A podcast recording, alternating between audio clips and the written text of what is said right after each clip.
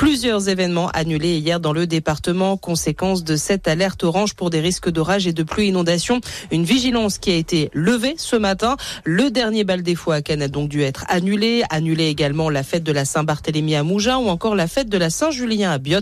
Les Républicains, eux, ont dû déménager leur université d'été de Levins au Canet. Une plage près de Marina Baie des Anges sous haute surveillance depuis ce week-end. Les œufs pondus par une tortue kawan sont en effet sur le point d'éclore. Le site a bien sûr été sanctuarisé et interdit d'accès. Et si vous êtes témoin de la naissance des bébés tortues, surtout ne les approchez pas et surtout ne les photographiez pas avec le flash. La belle histoire ce matin sur la promenade des Anglais. Selon Nice Matin, un homme âgé de 44 ans a fait une découverte pas banale vendredi alors qu'il faisait du paddle. Il a tout simplement retrouvé une bouteille en verre avec un véritable message à l'intérieur. Une lettre d'amour, semble-t-il, écrite en anglais. Son auteur s'adresse à une certaine Tokyo. Son découvreur lui espère désormais que ce message arrivera à son destinataire.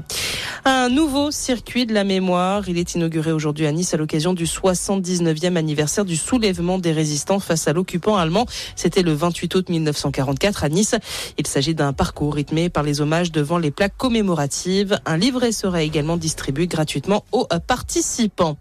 Dans le reste de l'actualité, cette bonne nouvelle pour les enseignants. Ils gagneront entre 125 et 250 euros net supplémentaires à la rentrée prochaine.